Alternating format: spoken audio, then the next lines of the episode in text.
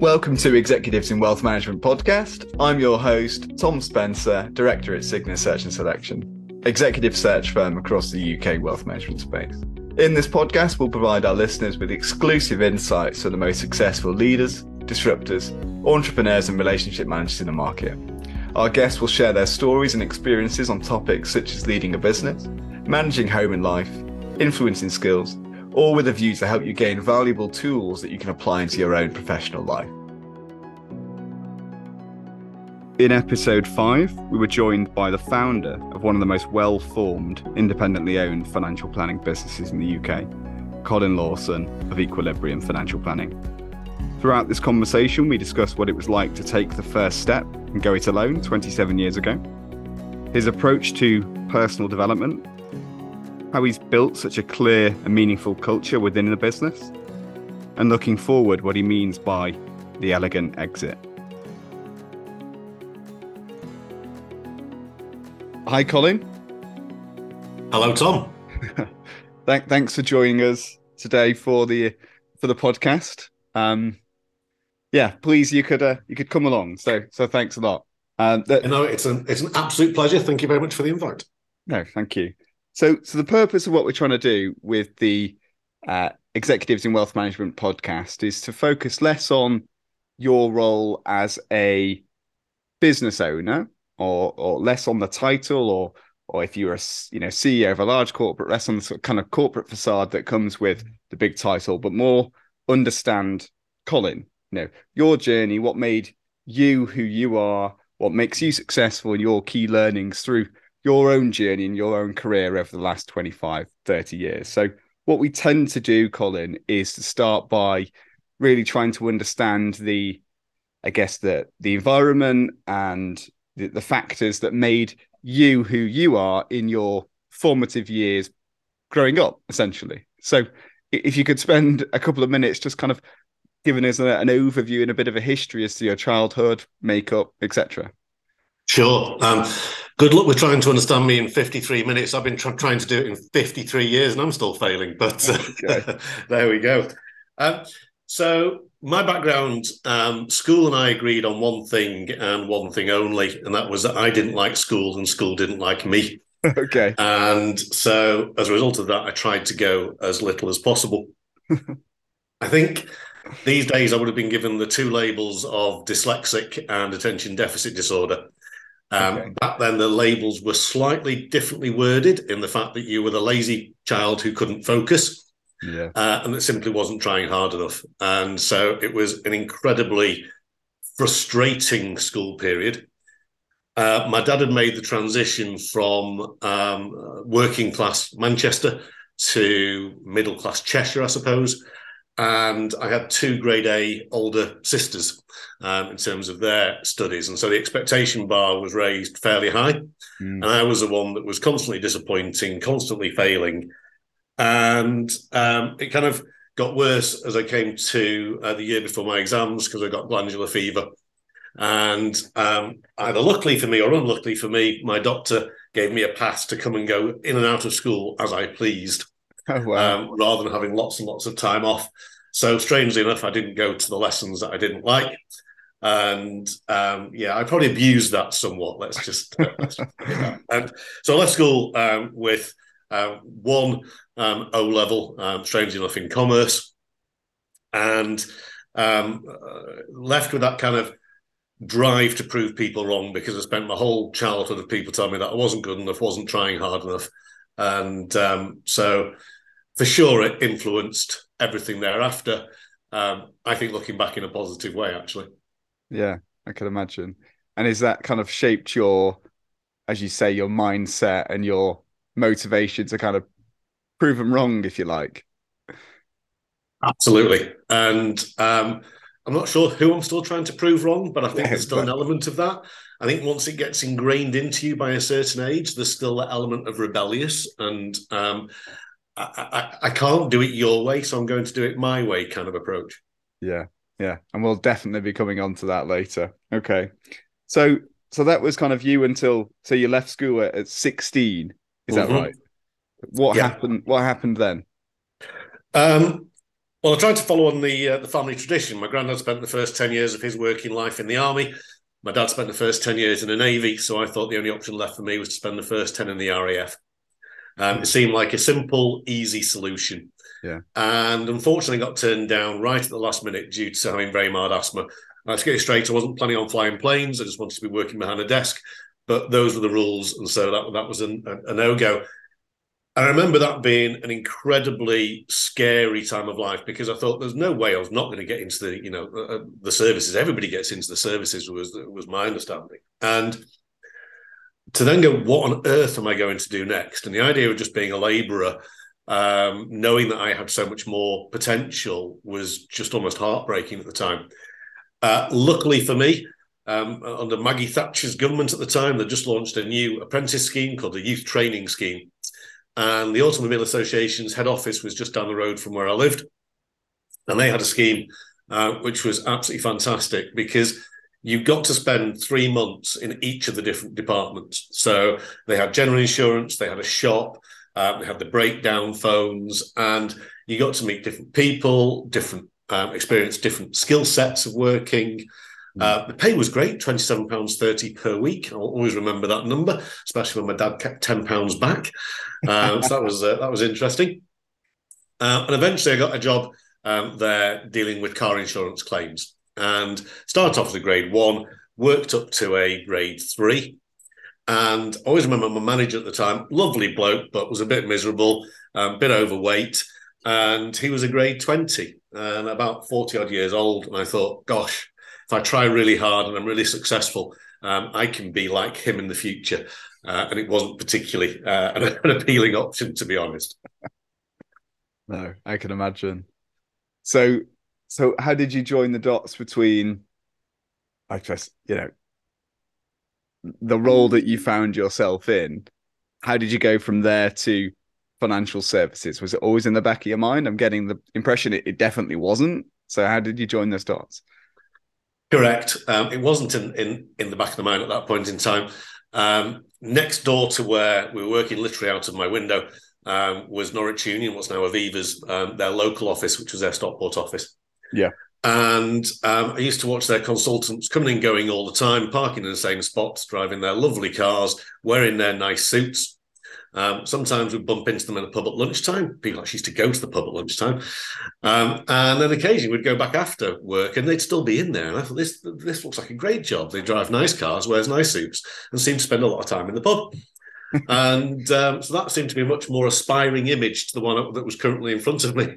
Um, and uh, so applied to uh, to join them on admin, and literally kind of moved from one building to the next building along. Um, took a slight pay cut uh, in order to do it, and then luckily within three months of joining, um, they'd closed the Stockport office, so we're going through a reorgan- reorganization and had the choice of moving to Manchester and being one of the, or probably the least experienced member of the team, or going to Stoke, which was going to be a brand new office, um, and therefore being one of the most experienced members of the team. And while Stoke was hugely inconvenient, um, that seemed as a better long-term strategic option, and so I ended up um, working in uh, in the lovely Stoke on Trent. Oh, right, okay, I didn't know that. And what was that like then? So I guess what what was you actually doing in Stoke on Trent? You know? So it was basic um, life and pensions administration. Okay, um, was a starting point. Um, but as the goal was always to be a broker consultant, uh, worked really hard, um, did all the exams, and um, I took the decision, having failed everything at school, that I would never fail an exam in my life ever. Um, that's still the run that I've had. I, have bailed on a few the day before. Got to put my hands up to that one, um, but I've still never um, failed an exam um, since I chose not to. And got onto their trainee um, uh, consultant program, mm. uh, which was a great training ground, absolutely brilliant. Um, uh, they really did put you through the mill. But by the time um, I got through that process, uh, they were actually making redundancies in the consultants, not recruiting.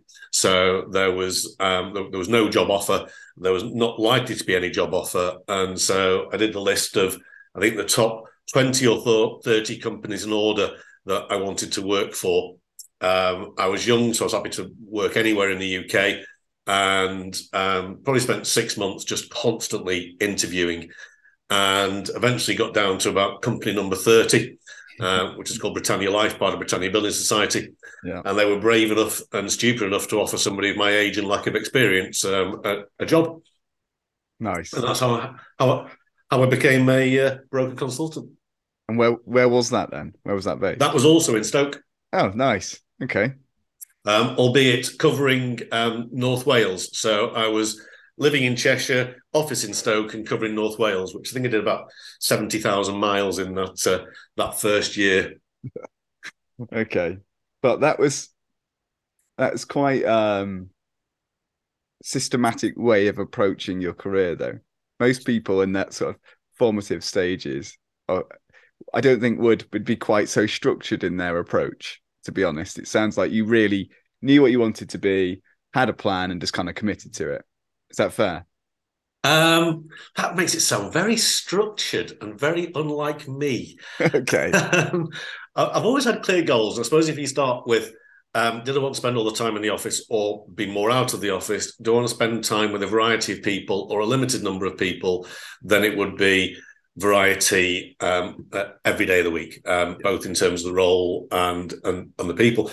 So I think it was that that, that was the uh, the driving force. And uh, I seemed reasonably good at it. And so it was back in that stage of having been told that you're not good at something for a long time. You find something that you are good at, and people start to give you positive praise, then it just reinforces that drive that, okay, I can do more of this. I want to get better at this. Yeah. I can keep going. Your tank's getting refilled. Yeah. Okay. And so, so we transition into being a, a broker consultant for the first time. And I guess from there, you get the opportunity to look at many different advice firms of all kind of shapes and sizes with different you know clients different market segments etc what would you say was your kind of key observation or learning through that time as a as a broker consultant um my key learning was that I had a, well, my first one, actually go back slightly, if I may. Uh, my manager, my first manager, a lady called um, Viv Holland, later Viv Belcher, um, was absolutely superb, um, both at her job and at management. And I was 21 years old at the time and knew nothing about how to be a broker consultant apart from the training that I'd been given a lot, which was mainly the sales training, not how do you practically do the job. Yes. I always remember um, first day, they've said, right, here's your key metrics. You're going to need to make, to start off with, at least 30 to 40 phone calls per week um, in order to get yourself 15 appointments booked per week. You need to group your appointments in geographical area. This isn't exactly rocket science so far, is it? Um, you need to make at least 15 appointments because you're going to get three or four cancellations and you need to do more than 10 week in, week out. You need to book your next appointment while you're there to save you having to make so many phone calls in the future. Um, and you need to have five presentations I will give you that you rotate through. Um, so that by the time you finish that one, you should be getting business from um, this firm.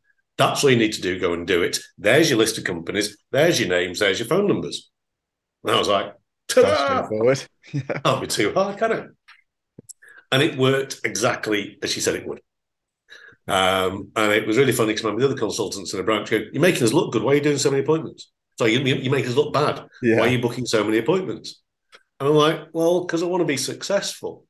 And there seemed to be this weird balance where people were kind of, well, I'll just take home the paycheck and I'll earn a bit of bonus and I'm not that bothered. And I was like, hell no. Mm-hmm. Um, if it's easy to do and I've got the energy and the time, why the hell wouldn't you? Um, So it was it was a great learning kit, but that was the first example of learning from somebody clearly knew better and following instructions um, and working out that yes, it does work. And I'll, and I'll touch on that maybe a little bit later.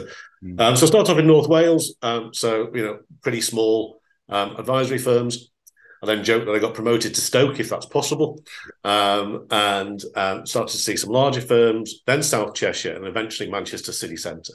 Okay. So over the course of three or four years, was privileged to see firms from all different shapes and, and, and sizes, and obviously different locations as well. And my overriding thought was that if they are doing so well, doing many things so badly, then actually how difficult can the job can be. And I, it's probably very harsh. And I apologise to anybody that I used to call on. Obviously, you're the exception, not the rule.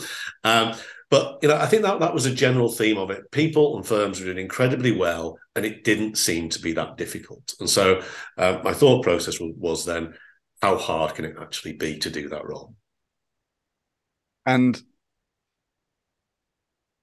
and from there, you you just made the decision to do it. I guess. I mean, it sounds like a sounds like a a, a simple way of of saying you kind of you know you you you step through your time as a broker consultant. You looked at different firms and and just came to the conclusion that actually I want to be on that side of the line, not this this side of the line, or what was it that I guess elicited that change? Yeah, well, I think a few things came together all at the same time as they often do, and um, we were then working out of Manchester. Um, the lady Viv that I mentioned earlier that was superb left.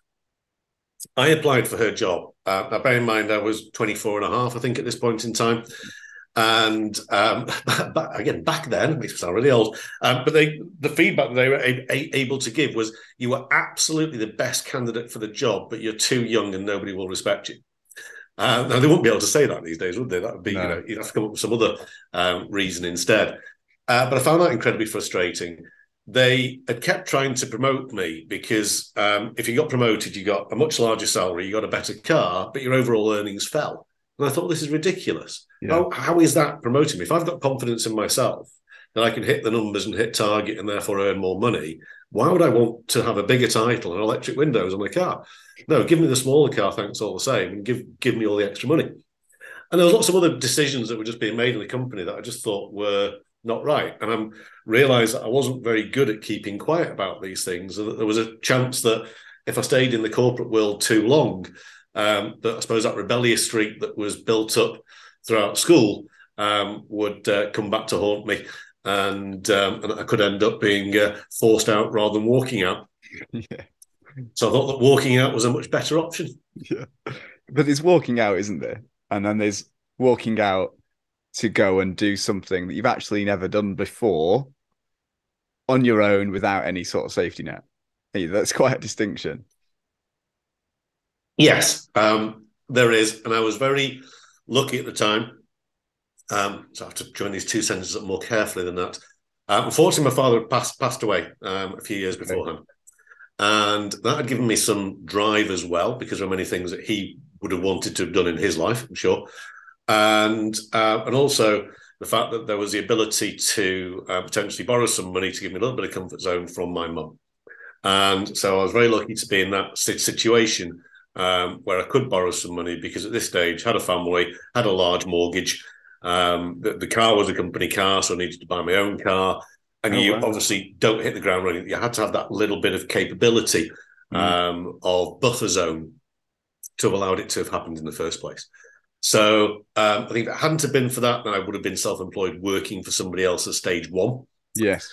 Um, but with that, it gave me the ability of saying, right, okay, even if I don't sell anything to anybody for six months, I've got enough to get me through. Yeah. And I'm sure I can do that. If I put all of my energy, all of my resources into marketing myself and, and, and networking myself, then how can I not get enough by the end of that to at least meet the bills on a monthly basis. Mm. And, and so that was the uh, the original plan. But from that point of view, yeah, I was very lucky that I had that financial ability uh, to go and do that. Yeah.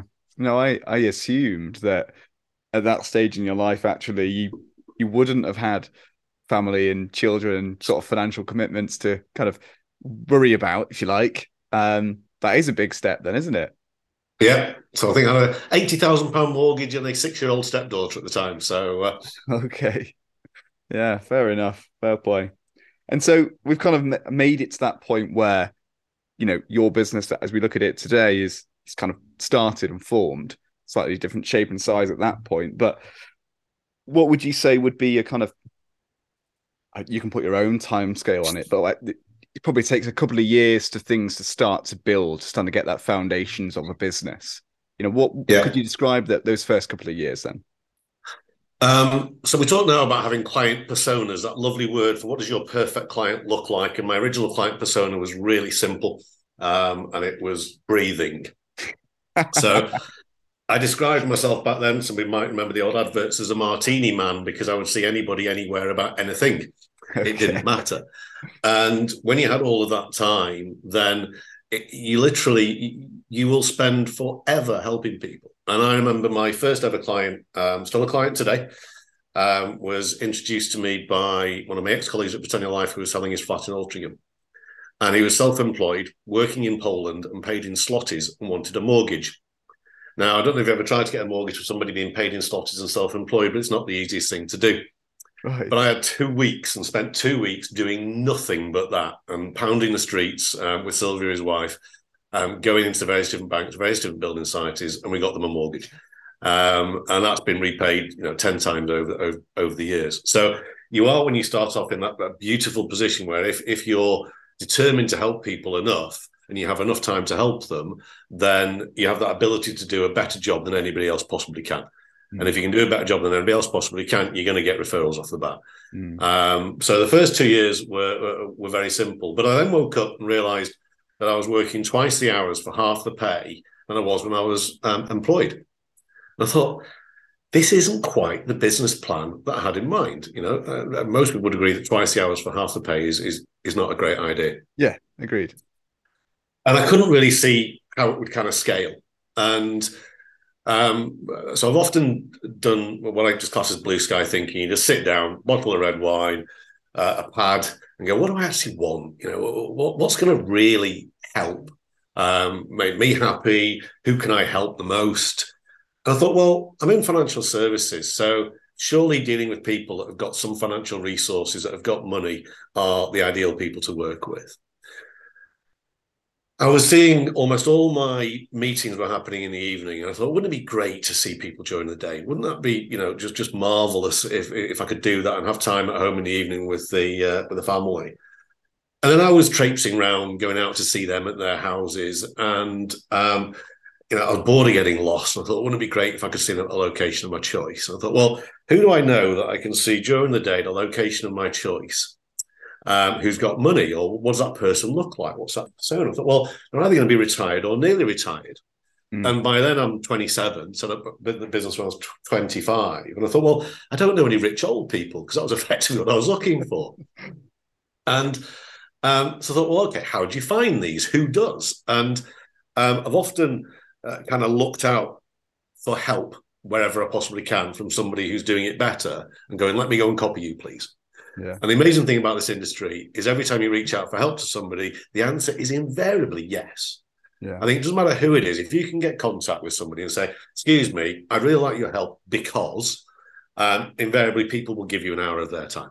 Mm. And um, there was a guy back in the day called John Cross working for Rothschilds, who was probably the master of seminar selling in the UK. And um, so I heard about John and um, uh, John had shared his process with many people freely. And John said very clearly, this is what you need to do.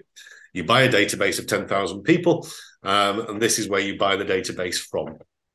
You find yourself a nice venue. Here's a typical venue that you want to go and find. You obviously don't fill in 10,000 envelopes yourself. You get a mailing house to do that for you. Here's an example of some mailing houses um, that will send out the invites for you. Uh, if you send out 10,000 invites, you'll get a 1% response. You'll get 100 bums on seats at your event. Um, and here's roughly a presentation that you might want to go and use, but please do change it and make it your own. Wow. Um, and the problem is, he said, you're going to need to book three back to back. And the best time to do it is straddling the tax year. So February, March, and April mm. uh, are your best times. And he said, it's going to cost you £10,000 a day. And that was back then. Um, and you can't scrimp on it because uh, if you do, it won't work. I said, "Why do I need to do three back to back?" He said, "Well, the first one you're going to lose all your money on it because um, you'll you might get the people there, but your presentation will be rubbish. Something will go wrong on the day, and nobody will, will become a client." I'm like, "Great, thanks." I said, the, "The second one." He said, "You'll get the people there. You'll be good on the day, but you don't understand the clientele yet." Um, and so you won't really get anybody on board from it. Um, you won't be good enough at following up at that level of client. So great. Okay, what was by the third one then? So by the third one, you'll get your ten thousand pounds back within three months, and you'll get ten thousand pounds back a year every single year thereafter. He said, but you need to do the three. Okay. I'm like, okay, let's go and do the three. And so sold the car, um, uh, put twenty thousand quid on credit cards, Good old credit card checkbook days. And uh, we booked three seminars back to back, and it worked pretty much um, as he said it would. And um, and that literally transformed the business because it gave us a tap where we wanted to attract more clients. We'd do more seminars. Um, it was it was ridiculous, and it was uh, towards the you know um, late nineties, back end of the bull market, and uh, well, twenty year bull market as it was then, and, um, and it was just a fantastic, exciting time period. Hmm. It's quite a few different points that we could explore with that, whether it be blue sky thinking. Um, yeah, there's loads, but I think I'm interested in just that kind of approach of let's just do it. You know, most people would, you know, that have a mortgage, that need a car, you know, that wouldn't wouldn't take that risk. You know, the perceived risk of of it not working out, I guess.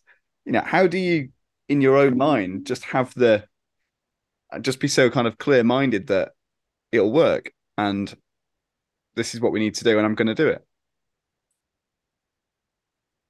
I think by that point, I'd gained enough um, confidence in myself. And I said, you know, I often say that I was blessed with the arrogance of youth because when you're setting up, you know, at 20, 25 to 30, you think you know everything. Um, by the time you get to 40 and 50, you realize how little you actually knew. Yes. Um, but luckily, that protects you in many ways. uh, but I had confidence in myself that if you can put me in front of people then I could get on with them very well. That I knew enough about the industry now that I could present them with solutions, and that that would work out. My problem was getting me in front of the people. Yeah, yeah, yeah. And so I couldn't think of another way of doing it. So I think sometimes it comes in the pains and gains. You know, mm. I was working ridiculous hours for not enough money, mm. and so something had to change. And so you either sit there and com- complain about it, or you go, you, you, take some massive action. And I think um, I'd also embarked on massive learning um, curves since um, school failure. I was I was just lapping up everything that I possibly could. And um, one of the ones I just remembered is is Anthony Robbins. Um, I did their Unleash the Power Within course. Um, in fact, I've done it six times now. I've done their three uh, uh, their uh, Mastery University, and uh, one of the big things about that they keep going on to is if you're not happy with life, um, whatever it is, take massive action. Um, and it has to be massive action. You have to do something radically different if you want to make radical changes. And you know, so I've soaked up learnings from Life Insurance Association at the time, Million Dollar Roundtable, Strategic Coach. Um, used to go to New York once a quarter for a day, um, and that was a Dan, Dan Sullivan. They're, they're, now doing the courses in um, in the UK. Uh, and again, absolutely superb. So it was all of this positive reinforcement mm. um, that you could do it, that you could make it work out, uh, that if you're determined enough, you can do anything, which was so different to school, I suppose, that yeah. it was just like, yeah, why not? It was fun. Yeah. I mean, it's amazing, isn't it? So I think there's a there's a difference between. I mean, most people wouldn't put themselves in that environment first and foremost. Um, 99% of people don't take the risk you have, haven't surrounding themselves in, in those circles with people with that sort of mindset. But also, you have to be coachable as well, don't you? You know, we all know people that go to lots of seminars and lots of events, take loads of notes, even do it properly. You know, come back, do it for a week, and then just carry on doing it as they did before. Um, we see it more more often than not. So, how do you, in your own mind, iterate you know how do you make yourself do things slightly differently and evolve because it's hard yes so you know, we spoke earlier about client personas if i was running a coaching firm my ideal client would be a slow learner with a big wallet because they keep coming back um, so strategic coach is designed to be a three-year course Right. I got through two years and realized that I hadn't implemented a lot of year one. Exactly. So my plan was then I'm spending three days a quarter between traveling and on this course. So that gives me 12 days a year where I can actually put some of this stuff into practice. Mm. Um, and and so I stopped going on the course. It also gave me budget to put some of this stuff into practice because it was costing me money to fly to New York and do yeah. the course. Mm. and I'd done the same with Million Dollar Roundtable. I'd been going to Million Dollar Roundtable in the States for about four years. Again, it's a you know by the time you're there, it's a weeks long conference. Sure, it's a great jolly with the lads and ladies, um, but it's expensive. And again, looking back through past notes, and there's still stuff here that I haven't done. Yeah. So why do I want to fill the funnel up with more ideas when I've got great ones here that aren't being utilised? Mm. And I thought, well, so now I've found myself with two things. I've got the ideas now. I've got the time back to implement the ideas, and I've got the money back to implement some of them. Brilliant because those are the three things that you generally need, obviously, in a skill set to um, to follow them through. Yeah, but um, it's just been to me, it's very simplistic that kind of approach. Mm. Um, but I don't really know why. But hey, well, yeah, just yeah, there are those that talk about it and those that do it, right? And you know, just do stuff. Um, okay, and so a lot of what we're talking about at the moment is the development of, I guess, Colin, you know, your own skill set. But once you start, oh, once you kind of get through that process of, okay, we found a route to market, we, we've we've attracted some clients, and we've got a mechanism that creates that throughput. Okay, there will come a point where it's a my capacity is restricted, and we need to build a business now. And mm-hmm. so, how how do you approach I guess that kind of leadership element of of running a business and that sort of transcending of this kind of positive can do attitude that you have on a personal level to a to the people around you? Um well i think first of all it's it, it is building the team. And um, I've got no idea what course it was on um, that went on years ago, but they said, right, do a list of everything that you do um, in the business. And so it was back in the day, you'd open the post, you would um, input the, you know, you'd fill out the application form, you'd photocopy the application form, you would, and you just do a list of everything that, that you do. You say, okay, which one of those do you dislike the most? Um, and which one of those do you feel you're most incompetent at? And your first hire is the one that you don't like doing that you know good at. And that to me was just really logical luckily for me, there are I'm I'm not very good at many many things. So whilst I can do or I dislike doing many things, I suppose more than anything, I can turn my hands to many things. But I do dislike doing a lot of stuff. I find it boring. Yeah, um, it drains my tank rather than fills my tank. And so um, I had this ability where. Uh, we could turn on a tap of new clients coming in. That would give me the cash flow to go and do it. So therefore, you can go and afford to go and hire people. And yeah um, and then you hire a number of people, and then you realize that actually the problem is now you've got to manage these people and you've got to hire the replacements and train them and everything else. And so then you need to go and find someone to go and do that bit for you. Um, so then you go and find that person. I was very lucky um, to um, uh, know a lady, called Debbie Jukes. Um, uh, Debbie um, worked with me at Britannia Life, so I'd known her for quite a while. She was an office manager at Aegon in Manchester and we'd had a few drinks in in, in Manchester one night, and I said, "What's it going to cost uh, for you to come and uh, and work for me?" And um, and said, "You can't afford me. This is what I'm on now. So what if I paid you this?" And uh, it was probably a bit more than I should have done after a bottle of wine, um, but um, it was uh, it was well worth it. And Debbie's been uh, with me ever since. Uh, Debbie speaks Colin. Um, Debbie's brave enough to call out Colin's bullshit from time to time, so you might need to bleep that one out. Should have warned you about that before we started. Um, and um, it's, it's, kind of been my, you know, kind of right hand woman um, throughout. And we've always had the view and the belief that you recruit people better than you, um, that allow you to do the bits that you're best at even better. Yeah. And um, and that's how we've kind of built the structure of the business. Really, advisors the clue is in the title, should spend their time advising.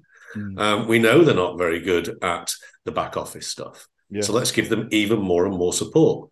We know that advisors can be a risk to the business. We know that they've got egos and personalities and they're harder to control. Mm. So if they're harder to control, I want less of them. And and let, us give them all the support that we can. And that's why um, you know our uh, I think we've staffing numbers are probably about 88, and I think we've got eight full time advisors at the moment. So yeah. we're kind of you know 10, 10 to one in terms of a structure, and that's because I want them to spend um, at least um, doing nine meetings to, to, 11 meetings a week. Um, and if you've got all the support in the world, that's perfectly achievable. Uh, it can be tiring, but it's achievable. Yeah. and and that's it, isn't it? Um, you seem to have a a habit of of doing things differently than kind of the the accepted way. I would say. Um, Equilibrium as a as a business does have a a really unique structure. Anyway, I can say that because I know many many different advice businesses throughout the country and and know uh, businesses of similar size and shape. Um, why why is that, Colin? Obviously, I can see the logic. It makes perfect sense with what you've just said. But you know, if we go back to making that step to go on your own when it was high risk, to seek advice and you know run a, a seminar type model to um uh to creating a structure which is slightly differently than the accepted norm of one advisor, one power planner, one administrator, etc. You know, why is it that you always do things slightly differently? I suppose is what I'm getting at. Um, that's a it, it, it's a great question. I'm not sure I know exactly how to answer it. Yeah, I think a lot of the things that we've gone through have come through an element of pain and um, simplicity. And I think we do try and really keep things simple. It's it, it it's still one of our values, mm. and um, and solving problems. So whilst we're very, we often go outside occasionally and go, "Wow, you're doing that. Come and please tell me how you're doing that because because that's something we want to do." Yeah, and, and and we do often reach out like that. Um, but other than that, we try and keep ourselves fairly insular. And I suppose one of the one of the I'll, I'll, I'll, I'll talk you through two one one past change and and, and one um, current one, and then we'll kind of loop back to the middle bit. Okay. Um, so back in 2007, um, our, we were advisory business. Um, we'd had a our investment strategy, but um, it was you know I suppose you, you label model portfolio these days, yeah, um, but a bit more bespoke than that. And we were quite heavily weighted to um, commercial property funds, and it became obvious. I think Prudential was one of the first funds to um, uh, put a big bid offer spread on it. And we thought other funds will follow suit. So we need to get clients out of property. And that was just a decision that we made across the bat. So we sent out a mailer to all clients saying, we think now's the time to get out of property. Um, please um, come into the office and um, fill out a switch form um, because we're trying to get as many people done as quickly as we can. We thought that was the easiest way of doing it. And we had a queue of people outside of the office uh, waiting to sign these switch forms. Within two weeks, we'd signed 1,200 switch forms. And it was obvious that with that level of volume, we were going to make some errors. They weren't all, all going to be filled in correctly. Um, and it felt like, from the client's point of view, like we were panicking. And I suppose in a way we were. We were going, this is something that's urgent and important. We want to do it for your benefit. There's nothing in it for us at all. Mm. Uh, we're not going to make any more money by doing these switches. Um, and we sat back at the end of that and went, hang on a minute. We only had to do that because we're advisory. Is there another yeah. option? Yeah, go discretionary. What do you need to go discretionary? Well, we need the right manager. So we went, okay, let's have a look at what the barriers are. They weren't that great. Mm. Um, I don't know why people thought that they were. There was, you know, you got different capital ad- ad- adequacy requirements at the time. Well, okay, we can work around those. Um, but then it led us on to a horrible wormhole, uh, which is great with hindsight, but it was horrible at the time. Because I thought if we're going to go discretionary, then we're going to need to have money on platforms and to do that. So let's move all the money to platforms as soon as physically possible. Okay.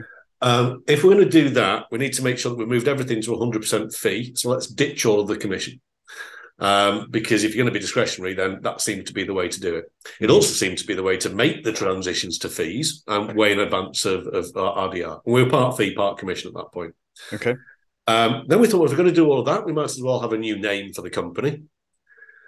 Then I thought, well, actually, this new environment isn't suited to of the equity partners I've got, so I need to boot him out and buy him out. So we'll do that at the same time.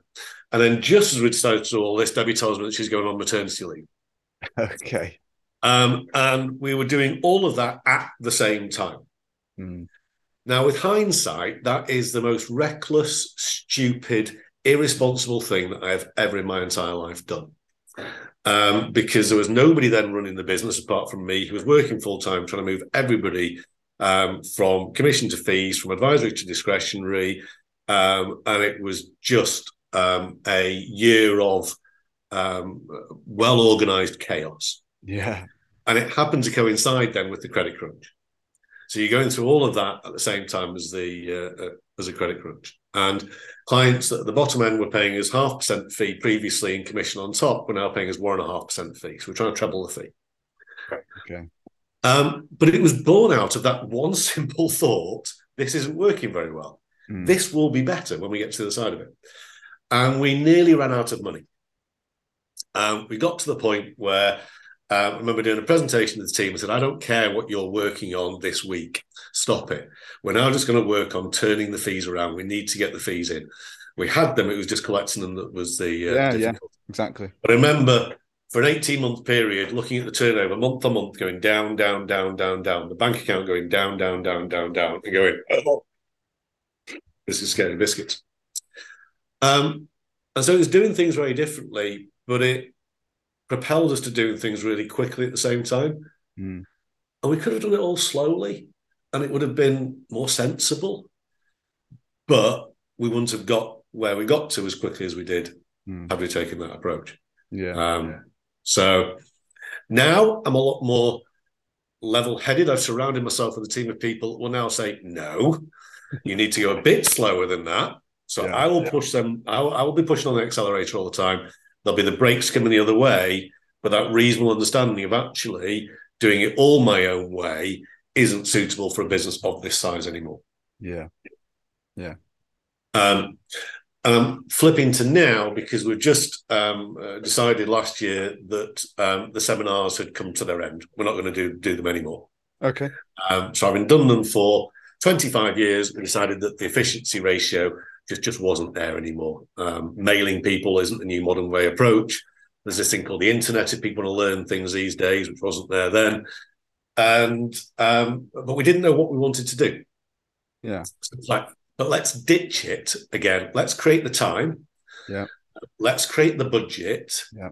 And then think out about what we're going to do next. Mm. And um, we're just at the process of doing that now um, which I'll love to come back and talk to you about some other time. But we've distilled down what we do into 12 experiences.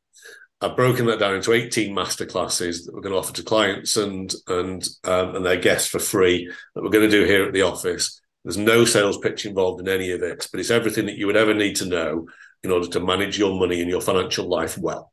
Mm. And um, spend some time at the weekend. And I've worked out if I do them on the frequency that I want to do them, it's about 256 classes a year. Okay. So give or take, if it's through to Friday, it's two per working day. Mm. And, and, came back to the team and said, you know, how are we going to do that? So, okay, well, let's assume we're going to do half of it, you know. But it's that same process, but just done in a different way. That what we're doing isn't working as well as we want it to work. Create time, create money, mm. figure out what will work better. Yeah. Um, so the same process, just very different if I if I link back to use the term sort of blue sky thinking with a pad and a bottle of red wine earlier, is your kind of key learning then as you kind of gone through these periods of change where you have to think a little bit creatively to find the, the right solution or the right right way forward is is it, it quite sounds quite simple but do you just need to find the capacity and the time to just stop and slow down and have some time to think. Is that kind of key to it? I think it is, yes. And I think um, you know it's the old energy of spending time working on your business, not in your business. Yeah. We're generally reactive to stuff. And um, I've always taken lots of holidays, and that again is part of uh, strategic coach um, is methodology, and um, it's where you can do blue sky thinking. You know, you can go and lie, lie on some lounger by a beach. You can read some personal development books. You can think about things that are going on in the business and um, and still be with your family and kids at the same time. Mm-hmm. And uh, so, to me, those are great time periods. And when it was me as the main income producer as well, and the office used to kick me out on a regular basis, me going on a holiday for a fortnight gave everybody a break. It was like, great, I can catch up. Cole's going away because uh, I wouldn't call in because that's you, you're asking you're asking them to store up problems for you if you are. Yeah. Uh, you know, I wouldn't be on emails. It's right. I'll, I'll just see you in a fortnight. Um, and that still works now to a certain extent as well. There's not going to be new ideas coming in, but then they hate, hate me coming back because they know that that's going to be right. Okay, Next. I've got a dozen ideas that I want to roll out, and this is how we're going to do it, etc. Um, Yeah.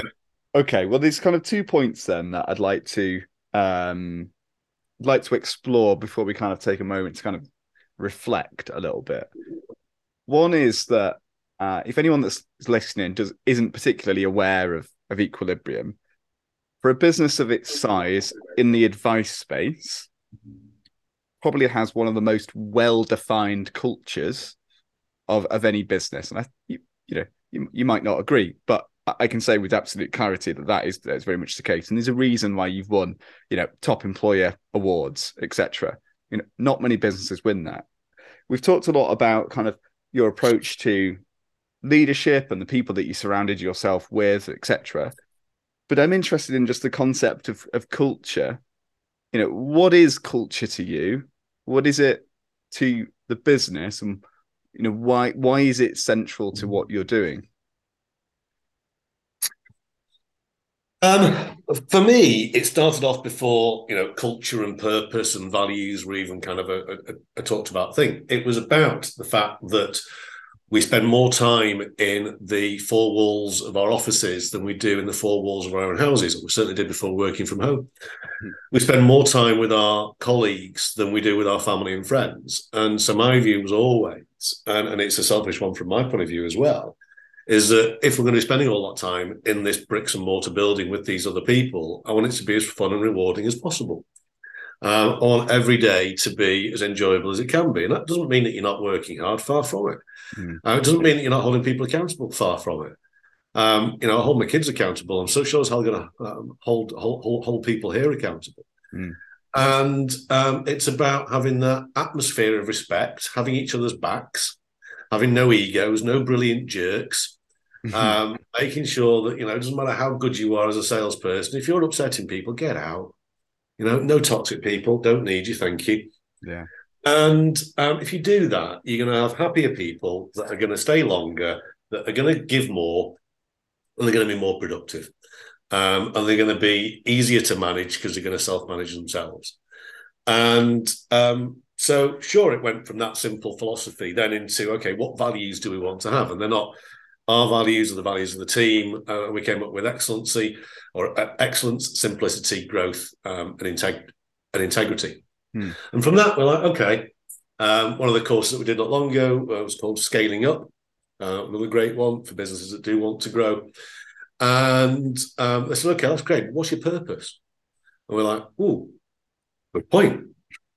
And um, within half an hour, we got making people's lives better because that's what we do, and that's making people's lives better of the people, the, the um, suppliers that we deal with, um, the staff, the clients, and if you can then focus every single decision of does this make people's lives better? Does it fit in with these four values? Yes or no? Then it helps channel your thinking. Mm. Um, and there's been occasions where you've gone, oh, there's a decision where I can make more money, and you go, ah, but does it fit in with the purpose and does it fit in with the values? No. Damn it! Hate it when that happens. Uh, but it, it gives you stars to steer by. It actually allows you to genuinely say to everyone, "This is how we run this business." Yeah. But that wasn't enough, and so from that we said, "Well, okay, how do we make people's lives better?" And we're like, "Okay, for clients, we help them live the life that they want to live. We help them look after those that they love, and we help them leave a powerful legacy." And then we went, "Damn it!" We had that for about a year, and then we were like, "Yeah, but how do we do that?" And that's where these 12 experiences have come out because we realize we haven't captured everything that we do for clients. Mm. So you say, these are the values that we do. This is the purpose of the business. This is how we do that for you, Mr. Client. And this is how we're going to demonstrate and articulate that for you through these 12 experiences that we're going to take you through and guide you, guide you through. So you go from that simple cultural idea to something then that people will um, back and they'll believe in um, and that makes sense and makes everybody proud um, to come into the building and proud, proud, pride to wear the badge. Mm. No, that's the, that that's part of it, and um, it won't work out all the time. It doesn't mean that we're installing slides and you know bribing people to be here. Um, far from it. If if we're doing that stuff, we're doing it through efficiency. So everybody gets free breakfast. Why? Have you ever been to the office and gone on Weetabix wars? You open the cupboard. There's these ten packets of Weetabix with everyone's names on them. Damn it! I've only got one left in mine. I'm going to steal one from Toby's. and the cupboard is horrible and full of little bits of Weetabix everywhere because there's so many packets of Weetabix. It just doesn't make any sense. You're giving people extra stress, um, and extra hassle for the cost of doing it, for providing fruit and healthy food. Why not? Yeah. Um, so you can you can overlap those two things and have efficiency and culture um, work hand in hand mm. as a win-win. You've just got to make sure that you're not doing it for the wrong reasons. Mm. Uh, if you do it for the wrong reasons, you'll be seen through really quickly. Um, but you can overlap the two without any doubt whatsoever. Yeah, Weetabix Wars. That's gonna have to be a. It's gonna have to be a badge somewhere. That is. Um, okay. All right. So I think it's kind of a nice point to, I guess, kind of reflect, but in a sense of of reflection, I kind of want to talk about your your own. So you've you've built this business, this entity over the last twenty seven years. You know, from taking a risk as a decision as a 25 year old to go and do something a little bit differently to you know a really well formed business now i know a little bit about what you want to do but many of our listeners won't and again it links back to that point around not going down the necessarily expected route of someone in your position and thinking a little bit differently but can can we talk about what you see as the next stage of whether it's your journey colin or, or equilibriums if you will um, sure. Yeah. Um, we've created a problem for ourselves. And uh, a number of years ago, we looked at potentially selling the business. Uh, appointed a firm. Um, we had a list of, of, of, potential acquirers that we could talk to in various different categories. And Debbie and I looked at that list and then looked at each other and thought, oh dear, and the idea was because we'd won clients um, from many of those firms, and we felt, rightly or wrongly, um, that we did things an awful lot better than they did. That if we were taken over by them, that the name Equilibrium would cease to exist, that a number of our staff um, would be made redundant, that clients would be forced, um, and that's what they're being done. That's what's happening. They're being forced to go somewhere that they didn't choose um, because the shareholders want to cash in and take a check out. And I believe that a business sale of any nature done badly is like a redundancy um, or a bereavement. You give up what you love in exchange for a big check. Yeah. Um, that doesn't necessarily make you happy. And, you know, there's a whole thing about financial well being and purpose and everything else that we can go into, but that's a whole other topic for another day.